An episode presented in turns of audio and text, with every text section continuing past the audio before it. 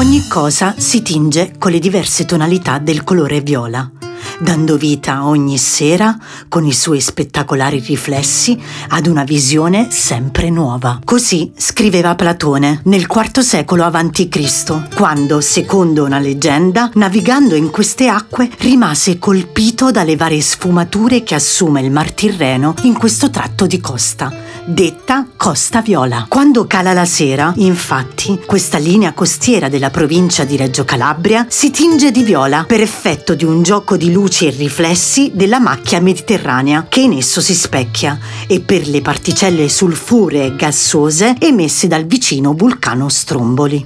Questo tratto di costa, lungo 35 km, è detto il piccolo paradiso e nelle sue acque limpide e trasparenti, attraversate dalle correnti dello stretto di Messina, soprattutto a Scilla, si pratica da più di 2000 anni la pesca del pesce spada. Recentemente nelle sue acque sono state scoperte colonie di corallo nero e bianco, ma ben altre visioni caratterizzano questo mare. Nelle zone vicino allo stretto, in giornate molto calde e con il mare calmo, si può verificare in tutta la sua straordinaria unicità l'effetto Fata Morgana, uno strano fenomeno di miraggio per mezzo del quale la distanza con la Terra sicula sembra essere di poche centinaia di metri e si ha l'impressione di osservare all'orizzonte una città irreale che si modifica e svanisce in brevissimo tempo uno spettacolo ipnotico e magico di oggetti che sembrano sospesi nel vuoto e che lascerà a bocca aperta chi ha la fortuna di essere lì ad assistere. Fanno parte della Costa Viola i comuni di Palmi, Bagnara Calabra, Scilla, Santa Trada e Villa San Giovanni. La parte finale della punta dello stivale